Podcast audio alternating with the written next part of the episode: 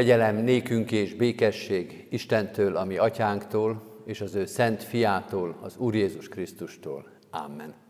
Szeretettel köszöntünk mindenkit a Kecskeméti Református Egyházközség Isten tiszteletén, innen az új kollégium díszterméből. Isten tiszteletünket most is imádsággal kezdjük. Magasztalunk téged, mennyei atyánk, menny és föld királya, hogy a dicsőséged, a szereteted, a bölcsességed besugározza egész életünket, besugározza az egész teremtettséget. Magasztalunk azért, hogy mi ezt láthatjuk és tudhatjuk, és minden emberi gyarlóságunk ellenére a Te dicsőségedben és a Te szeretetedben élhetünk.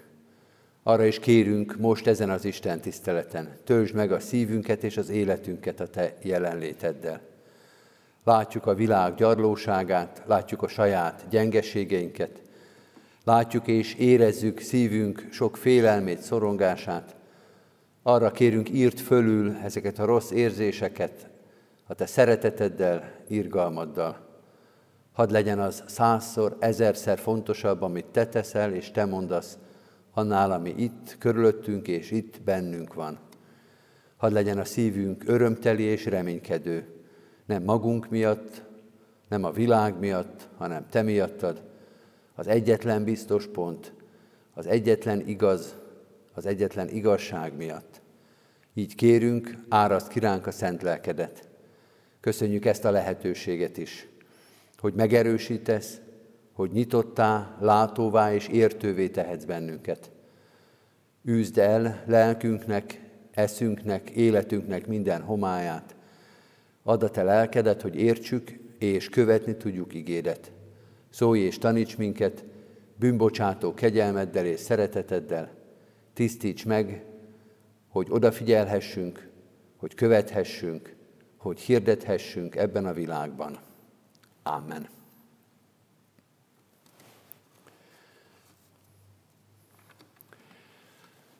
Isten igéjét ezen a mai vasárnapon két helyről olvasom a Szentírásból. Először Sámuel második könyvének a 12. részéből, a 12. rész 13. versétől a 23. versig, majd Isten igéjét az 51. Zsoltárból folytatjuk tovább, az 51. Zsoltár valamennyi verséből. Sámuel második könyvének a 12. részében így szól hozzánk Isten igéje. Akkor ezt mondta Dávid Nátánnak, védkeztem az Úr ellen. Nátán így felel Dávidnak, az Úr is elengedte védkedet, nem halsz meg. Mivel azonban ezzel a tetteddel okot adtál az Úr ellenségeinek a gyalázkodásra, meg kell halnia a fiadnak, aki született néked. Ezután hazament Nátán. Az úr pedig súlyos betegséggel verte meg a gyermeket, akit Úriás volt felesége szült Dávidnak. Dávid könyörgött Istenhez a gyermekért. Böjtött tartott Dávid, és amikor hazament, a földön fekve töltötte az éjszakát. Udvarának a vénei odaálltak melléje, hogy fölemeljék a földről, de ő nem engedte, és nem is evett velük semmit. A hetedik napon meghalt a gyermek. A szolgák azonban nem merték megmondani Dávidnak, hogy meghalt a gyermek, mert ezt gondolták, hiszen amikor még élt a gyermek, és szóltunk hozzá, akkor sem hallgatott a szavunkra. Hogyan mondjuk meg neki, hogy meghalt a gyermek? Még valami bajt csinál. Dávid azonban látta, hogy szolgái maguk között sugdolóznak, és rájött Dávid, hogy meghalt a gyermek. Megkérdezte Dávid a szolgáit, meghalt a gyermek? Meghalt, felelték. Akkor fölkelt Dávid a földről, megfürdött, megkente magát, ruhát váltott, majd bement az úr házába és leborult. Azután hazament és kérte, hogy tegyenek eléje ételt és evett. Ekkor ezt kérdezték a szolgái, miért tetted ezt? Amíg élt a gyermek, bőjtöltél és sírtál.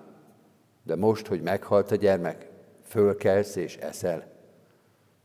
Ő így felelt, amíg a gyermek élt, bőtöltem és sírtam, mert ezt gondoltam, ki tudja, talán megkönyörül rajtam az Úr, és életben marad a gyermek. De most, hogy meghalt, miért bőtöljek? Vissza tudom-e még hozni őt? Én megyek majd ő hozzá, de ő nem tér vissza hozzám. Isten igéjét az 51. Zsoltárból olvasom még, az 51. Zsoltár valamennyi verseiből. A karmesternek Dávid Zsoltára, abból az időből, amikor nála járt Nátán proféta, mert bement Dávid Becsabéhoz. Könyörülj rajtam kegyelmeddel, Istenem, töröld el hűtlenségemet nagy irgalmaddal. Teljesen most le rólam bűnömet, és védkemtől tisztíts meg engem. Mert tudom, hogy hűtlen voltam, és védkem mindig előttem van. Egyedül ellened védkeztem, azt tettem, amit rossznak látsz, ezért igazad van, ha szólsz, és jogos az ítéleted. Lásd, én bűnben születtem, anyám vétekben fogant engem, te pedig a szívben lévő igazságot kedveled, és a bölcsesség titkaira tanítasz engem. Tisztíts meg izsóppal, és tiszta leszek, most meg engem, és fehérebb leszek, mint a hó. Engedd, hogy vidámságot és örömöt halljak, és megújuljanak tagjaim, amelyeket összetörtél. Rejtsd el orcádat védkeim elől, töröld el minden bűnömet. Tiszta szívet teremts bennem, Istenem, és az erős lelket újítsd meg bennem. Neves el orcád elől, szent lelkedet nevedd el tőlem. Vidámíts meg újra szabadításoddal, támogass, hogy lelkem készséges legyen, hogy taníthassam utaidra a hűtleneket, és a vétkesek megtérjenek hozzád. Ments meg, mert vért ontottam, ó Isten, szabadító Istenem, és igazságodat újongva hirdeti nyelvem. Nyisd meg ajkamat, Uram, és dicséretedet hirdeti szám. Hiszen a véres áldozatot nem kedveled, és ha égő áldozatot adnék is, nem vennéd szívesen. Isten előtt a töredelmes lélek a kedves áldozat. A töredelmes és megtört szívet nem veted meg, Istenem. Tégy jót a Sionnal kegyelmesen, építsd fel Jeruzsálem kőfalait. Akkor majd kedveled a helyesen bemutatott áldozatokat, az égő áldozatot és a teljesen elégő áldozatot. Akkor majd áldozhatnak oltárodon bikánkat. Kedves testvérek, a Magány és Isten kapcsolat című sorozatunk harmadik alkalmához értünk. Az elmúlt vasárnapokon, és ha Isten engedi, élünk még a jövő vasárnapon is, nagy ószövetségi szereplők, nagy ószövetségi alakok életébe pillantunk be, azokban a pillanatokban, amikor magányosak, amikor egyedül vannak, amikor nincsen körülöttük senki, de amikor magányukat, egyedül létüket Isten átalakítja, fölhasználja, és áldássá teszi számukra. Ábrahám esetében azt láttuk, hogy a Mamré tölgyesében eltöltött magányos óra Ábrahám számára az elmélyülés, az Isten akaratának megismerése áldott alkalma lesz. Illés történetében az elmúlt héten azt olvastuk, hogy a magányba menekülő és a magányba belefáradó Illés számára ez az egyedül lét, a megerősítés, a megerősödés lehetősége. Most Dávid történetét olvastuk, két helyről is a Szentírásból, és ez mind a két hely, a 2 Sámuel 12 és az 51. Zsoltár is az Istennel való szembesülés. Ma talán így mondanánk, az igaz önismeret órája és alkalma. Dávid történetét két helyről is olvastuk a Szentírásból, a Sámuel második könyvének 12. részében olvassuk magát a történetet, a Becsábé esetet, de tartozik ehhez egy szép imádság is, az 51. Zsoltár. A szembesülés, az Istennel való találkozás, az Istennel való igazi közösség Zsoltára ez. De ahogy a korábbi igehirdetésekben is megfogalmazódott, most is húzzuk alá, maga a magány, az egyedüllét nem hoz közel az Istenhez, nem szembesít az Isten jelenlétével. Sok magányos ember van, aki ebben a magányban nem találkozik senkivel, és legfőképpen az Úristennel nem. Fordítva igaz a tétel, az Istennel való szembesülésben az ember, hát ha nem is magányos, de talán így fogalmazzuk, mindenképpen egyedül van. Már csak egyedül van, amikor odaáll Isten elé.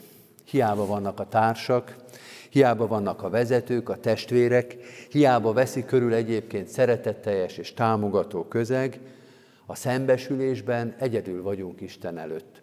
Vagy így is mondhatjuk, más nem szembesülhet helyettünk az Istennel. Csak személyesen, csak egyes szám első szemében állhatunk oda az Úr elé. Hasonló ez ahhoz, mint amikor valami nagyon fontos, nagyon kedves, vagy nagyon finom dolgot találunk. Mondjuk kóstolunk egy finom bort. Más is kóstolhatja, de más helyettünk nem ízlelheti meg a bort. Vagy hogy egy rosszabb példával éljek, olyan ez, mint amikor műtétre kerül sor, hiába vannak a támogató ismerősök, a szeretetteljes közeg, hiába kedvesek a nővérek, hiába kedves és biztonságot nyújtó az orvos, akivel mindent átbeszéltünk, egyedül kell a műtőasztalra fölfeküdni. Az 51. Zsoltárban Dávid is egyedül van. Hiába vannak körülötte az udvari emberek, hiába vannak ott egyébként esetleg a lelki társai, egyedül áll az Isten előtt. Nem magányos, de nagyon személyes ez a Zsoltár. Az 51. Zsoltár a szembesülés Zsoltára. Ha ezt a szép szöveget, ezt a szép imádságot vegyész módra négy elemre akarnák bontani, négy kérdésre találjuk meg benne a választ.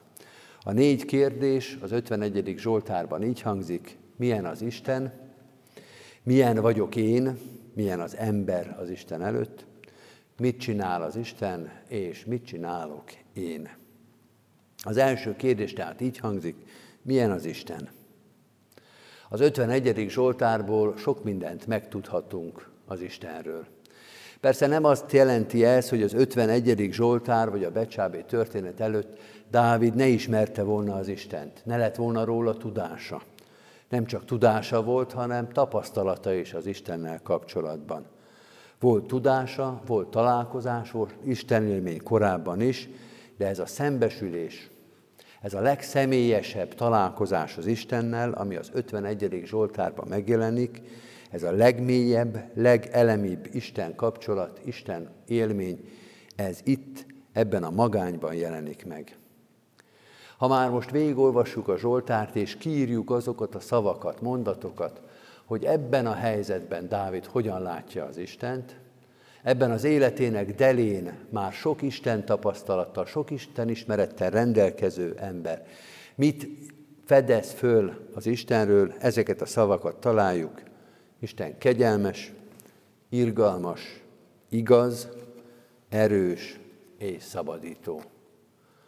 Az Istennel való legszemélyesebb találkozás pillanatában ezeket a szavakat találja az Istenre Dávid. Milyen az Isten, és milyen vagyok én? Hogyan látja, látja Dávid önmagát? Hogyan beszél önmagáról? Az 51. Zsoltár szavai így kerülnek egymás mellé. Hűtlen voltam, vétkes, Isten ellenes, eredendően bűnös, sőt, gyilkos. Kedves testvérek, mondhatjuk, és igazunk is van, hogy a Becsábé történet azért elég speciális, egy mélypont. Nem reprezentálja Dávid egész életét, és ezért téves lenne ebből a legmélyebb, legradikálisabb helyzetből az információkat kiszedni, és ebből következtetni Istenre és Dávidra. Ez részint igaz, és ha végig olvassuk Dávid történeteit, látjuk, hogy valóban voltak a nagy királynak ennél jobb pillanatai is. Másrésztől, kedves testvérek, az 51. Zsoltár azt is mondja, azért ilyen megragadó, azért ilyen személyes, mert ezt tanítja, mind így állunk az Isten előtt. Mind így állunk a mi mennyei atyánk előtt. A részletek persze lehetnek mások. A nevek, az élethelyzetek, a körülmények változhatnak, de senki sem ugorhatja át az 51. Zsoltárt, mondván, hogy ez Dávidra tartozik, ez az ő bukása, ez az ő élethelyzete, rám ez nem jellemző. Senki sem ugorhatja át az 51. Zsoltárt. Nem is érdemes. Kedves testvérek, ha átugorjuk az 51. Zsoltárt, az 52-hez jutunk, ennek ez a címe, Isten megbünteti a bűnös embert. Jaj nekünk, ha az 51. Zsoltár alázata, bűnbánata és felszabadulása nélkül kerülünk oda az ítélő Isten elé. Jobb, ha az 51. Zsoltár, az 51. Zsoltár szembesülése és őszintessége készít minket Isten ítélő széke elé. Milyen az Isten és milyen az ember? Ezek voltak az első kérdések. A harmadik kérdés, amire a Zsoltár válaszol, hogy mit csinál az Isten. Vagy, mivel felszólító mondatokat látunk, kérdezzünk így, mit csináljon az Isten? Mit vár Dávid az Istentől? Hosszú-hosszú fölsorolás következik. Könyörülj rajtam, bocsáss meg, tisztíts meg, vidámíts meg, újíts meg, rejtsd el orcádat védkeim elől, tiszta szívet teremts bennem, neves el, szabadíts meg, támogass, ments meg, tégy jót, építs fel, építs meg. A leghosszabb rész az 51. Zsoltárban. A szembesülés Zsoltárából azt érthetjük meg, hogy amikor az ember odaáll az Isten elé, akkor van mit várnia az Istentől. Sőt, talán így fogalmazhatjuk, amikor szembesülünk az Isten jelenlétével, amikor ráismerünk az Istenre, akkor értük me, értjük meg, Istenen múlik itt minden. A szembesülés Zsoltára, amikor az ember egyedül ott áll az Isten előtt, akkor érti meg, akkor tanulja meg, Istenen múlik itt minden. Ő oldja meg az életünket, ő végzi el a szabadítást, ő hozza el a szabadulás, a megvidámodás, a felfrissülés érzését. Ő építi fel életünk kőfalait. A szembesülés, mondja ez a szép Zsoltár, azt tanítja meg nekünk, azt rejti el a szívünkbe, hogy Isten nem passzív az életünkben, nem csak vár, nem csak elvár, hanem cselekszik is. Sőt, ő cselekszik igazán. Az számít, és az lesz erős, amit ő tesz. Ezért a szembesülés, az Istennel való találkozás a számunkra reménység. Nem csak az van, amit mi elérünk. Nem csak az van, amit mi kiharcolunk. Nem csak odáig jutunk el, ameddig a mi erőnk tart. Nem kell félni. Isten is cselekszik. Isten jön el megszabadítani, megtisztítani, megtisztítani az életünket, a cselekedeteinket, a gondolatainkat, a reménységünket. Azt mondja ez a Zsoltár, ne értékeljük túl az erőnket. Isten cselekszik, és az lesz a végérvényes. Ne csüggedjünk el az erőtlenségünkben. hiszen Isten cselekszik többet és hatékonyabban, mint mi bármikor is cselekedtünk volna. Azt mondja az 51. Zsoltár, mint a másik szép Zsoltárunk, a 127 amivel felemeli a szívünket, ha az Úr nem építi a házat, hiába fáradoznak az építők. Ha az Úr nem őrzi a várost, hiába vigyáznak rá az őrök. Hiába keltek korán és feküztök későn, fáradtsággal szerzett kenyereteztek, de akit az Úr szeret, annak álmában is ad eleget. Akit az Úr szeret, azt akkor is megépíti, megvidámítja, megtisztítja, annak akkor is új szívet ad, hogyha ő maga már semmit nem tud tenni önmagáért. Mit tesz az Isten, és mit teszek én? Mert kedves testvérek, a leghosszabb rész, a legmeghatározóbb rész arról szól, hogy Isten cselekszik, de cselekszik itt Dávid is. Ha az 51. Zsoltárból kimásoljuk azokat a szavakat, amelyek Dávid cselekedetére utalnak, akkor egyrészt látjuk a bűnbánat és a bizalomnak a szavait, megbízik Isten szabadításában, de a 15., 16., 17. versben megjelenik Dávidnak a szolgálata is. Azt olvassuk, tanítja Isten utaira a hűtleneket, és a vétkeseket megtéríti hozzá. A 16. 17. versben igazságodat újongva hirdeti nyelvem. Nyisd meg ajkamat, Uram, és dicséretedet hirdeti szám. Talán egy kicsit furcsa is ebben a bűnbánó, alázatos Zsoltárban, hogy megjelenik a szolgálatnak, a bizonyságtételnek, szinte az ige hirdetésnek a néhány gondolata. Azt mondja ez a Zsoltár, a szembesülés, az Istennel való közvetlen találkozás mozgásba hozza az ember életét.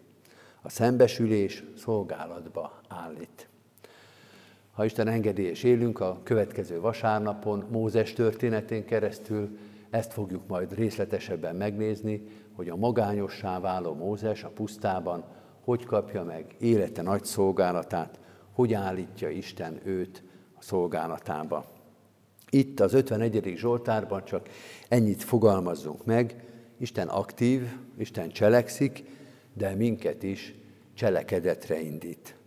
Ha szabad az Úristennel kapcsolatban ilyen példát hozni, olyan, mint a biliárd golyó között a fehér, amelyet elindítva mozgásba hozza az összes többit, sőt azután már a többi, a színes golyók is indítják egymást, de az első mozdulat, az első mozdítás, az első szolgálat Istentől jön. Úgy is fogalmazhatjuk, kedves testvérek, hogy a magányból így lesz közösség. A bűnbánat, a fájdalom, az alázat magányában és csendjében Dávid meghallja Isten szavát, és a következő gondolat már a közösség, a hitbeli közösség felé lép. Igazi ószövetségi történet ez, Dávid és Becsábé története, vagy az 51. Zsoltár, de fölismerhetjük itt a pünkösdi történetnek a mozgásait is. A dermet, béna, bénult és fagyos tanítványi szíveket pünköskor az Úristen fölmelegíti, bátor hitvallókká teszi őket, kiviszi őket a terekre, és a történet már úgy zárul, hogy három ezeren térnek meg aznap az Úrhoz. Isten megszólít, szembesít önmagával és önmagunkkal, és a szolgálat felé vezeti az életünket. Ennek a Zsoltának talán nem a legfőbb üzenete, de azért zárójelvel fogalmazzuk meg ennek a gondolatnak a fordítottját is, a megfordítását is, mert ez is fontos. Az akarjon másokra hatni, az akarjon másokat Istenhez vezetni, aki ő maga már mozgásba jött az Úristentől, aki már szembesült az Úristennel, az indítson másokat is az Úristen felé, először a saját találkozásunk Istennel, utána a másik felé való szolgálat. Kedves testvérek, Becsábé története, ahogy korábban is mondtuk, valóban Dávidnak nem a legszebb története. Vannak ennél szebb, magasztosabb, hűségesebb, helyesebb történetei is. Sőt, azt mondhatjuk, ez Dávid életének a mélypontja. Lehet, hogy ez így van, de kedves testvérek, az is igaz, hogy Istenhez képest az emberi életünk, az egész emberi létezés egy nagy mélypont, egy nagy szakadék. És az 51. Zsoltár azt tanítja nekünk, Dávidnak is, és nekünk is, akik most ezen a tavaszon olvassuk ezt a Zsoltárt, azt tanítja, hogy ebből a mélységből, a legmélyebb mélységből is van út az Istenhez. Van Istennel való szembesülés. Van vele személyes találkozó. Innen talán az életünk legmélyebb pontjából, de az Istennel való legszemélyesebb találkozásból érthetjük meg, hogy milyen ő, hogy mit tesz ő, hogy milyenekké tesz minket, és hogy milyen szolgálatba állít. Ezt lássuk, értsük, és ezt kövessük most is. Amen. Hajtsuk meg a fejünket, és imádkozzunk. Menjei atyánk, arra kérünk, ragadj meg bennünket, és szembesíts magaddal és önmagunkkal is. Szembesíts a te szereteteddel, kegyelmeddel, de engedd megláttatnunk önmagunkat is igét fényében, a bűneinket, a méltatlanságunkat, a lázadásainkat. Hadd ismerjünk rád és önmagunkra úgy, ahogy Dávid ebben a Zsoltárban megtehette. A te lelkednek vezetése és ereje kell ehhez, mert ha te nem lennél velünk, ha te nem tartanál, összecsuklana az életünk, összeroppanna a szívünk meglátva mindazt az emberi gyarlóságot és bűnt, amit képviselünk, ami elborítja az életünket és a körülöttünk lévő világot. Hálát adunk neked, hogy világosságoddal itt van a te kegyelmed is, és nem csak a saját bűneinket, nem csak emberi létünk gyengeségeit látjuk, hanem a te kegyelmedet és szeretetedet is. Ez az 51. Zsoltár is erre tanít minket, a te nagy irgalmadra, szeretetedre, hosszú tűrő jelenlétedre, amely látja az életünket és mégis tartja, megőrzi a pusztulástól, megőrzi a kísértésekben, terheinket hordozza, betegségeinket viseli. Hálát adunk neked ezért a szeretetért. És így ezzel a hittel jövünk most is hozzád. Hadd lássuk meg az életünket és a világot valós fényeiben, a Te igédben, a Te jelenlétedben. Hadd lássuk meg, hogy milyen vagy Te, hogy milyenek vagyunk mi, és hogy még mivé lehetünk. Vezess minket a Te utaidon. Könyörgünk, mennyei atyánk, őrizd meg a közösségeinket. Ezen a mostani vasárnapon is hordozzuk a szeretteinket, imádságba hozzuk eléd a gyászolókat, így imádkozunk ezzel a hittel és reménységgel azokért, akik betegséggel, fájdalommal, szomorúsággal küzdenek. Imádkozunk a kórházban lévőkért, a betegeinkért, de imádkozunk ezekben a napokban és hetekben különösen is az orvosokért, az ápolókért, azokért a testvérekért, azokért az emberekért, akik mások terhét hordozzák, akik másokért felelősséget viselnek. Te adj alkalmasságot, alázatot, Krisztus követést ezekben a nehéz napokban. Erősíts meg minket, hogy egymásért felelősséget vállalva a Te dicsőségedet hirdethessük. Így imádkozunk a gyülekezetünkért, annak minden szolgálatáért. Arra kérünk, segíts megnyitni újabb és újabb lehetőségeket, felelősen és hálatelt szívvel venni az újabb és újabb alkalmakat.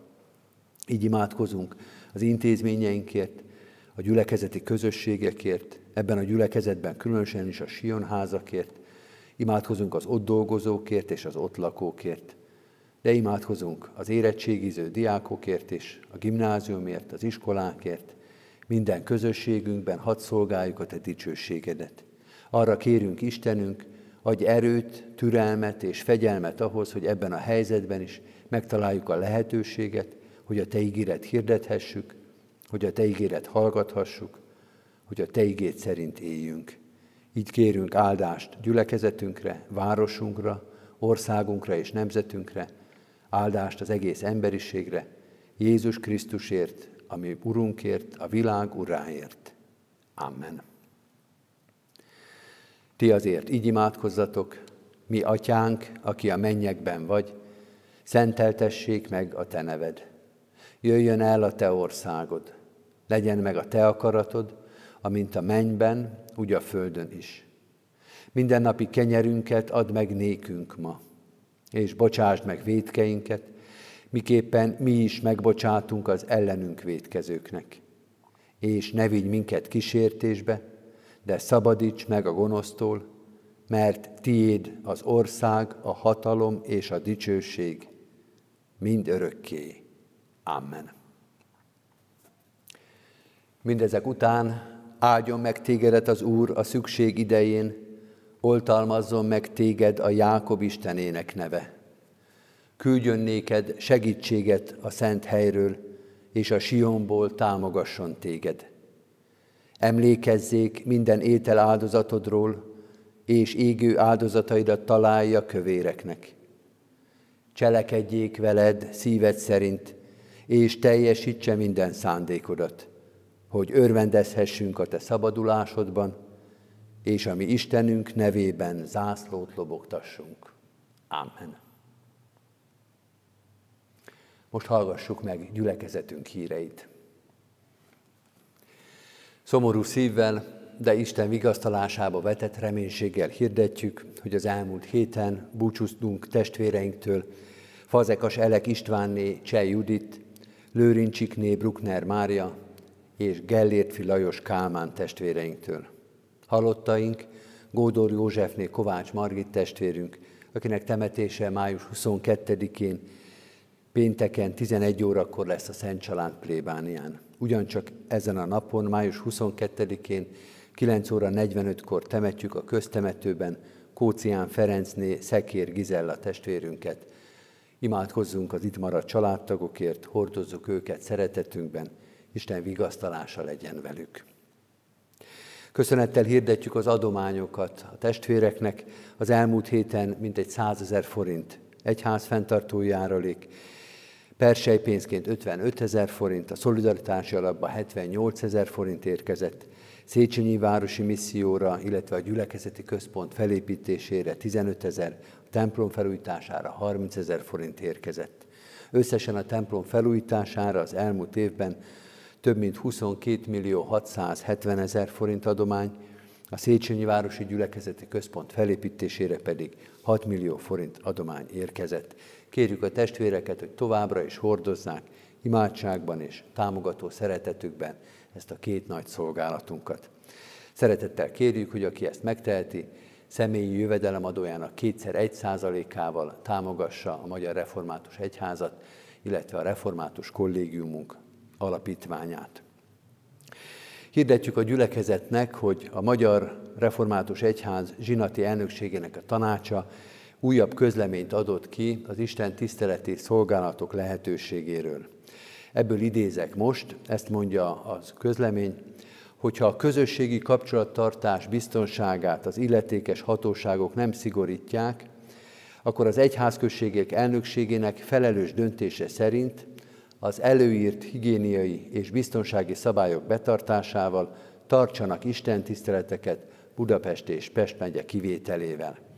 Ahol zsúfoltság várható, lehetőleg külön istentiszteletet szervezzenek a 65 év feletti testvéreknek.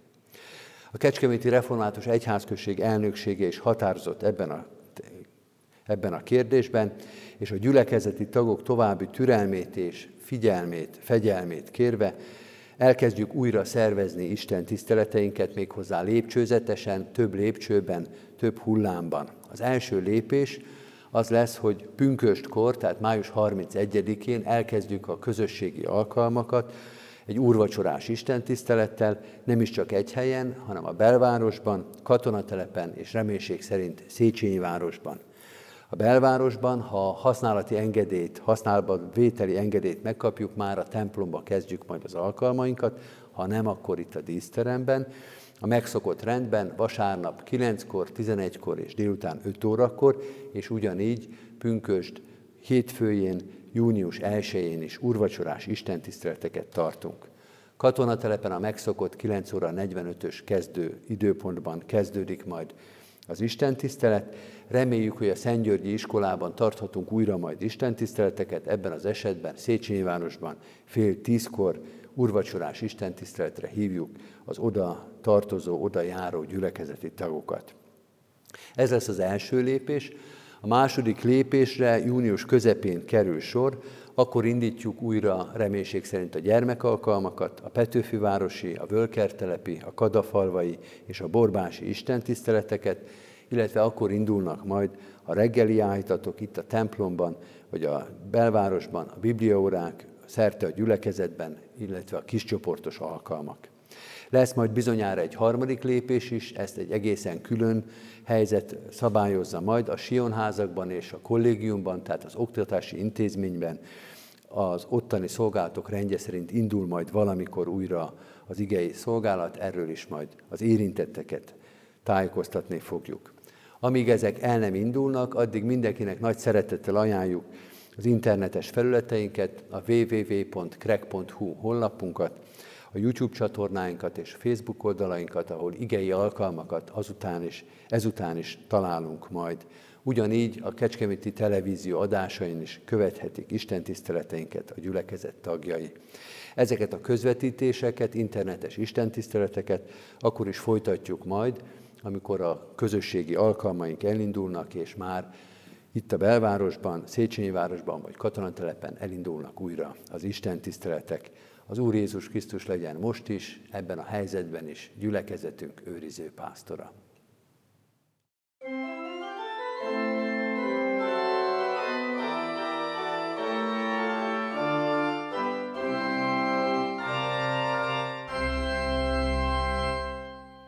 Dicsőség néked, Istenünk, fiattal együtt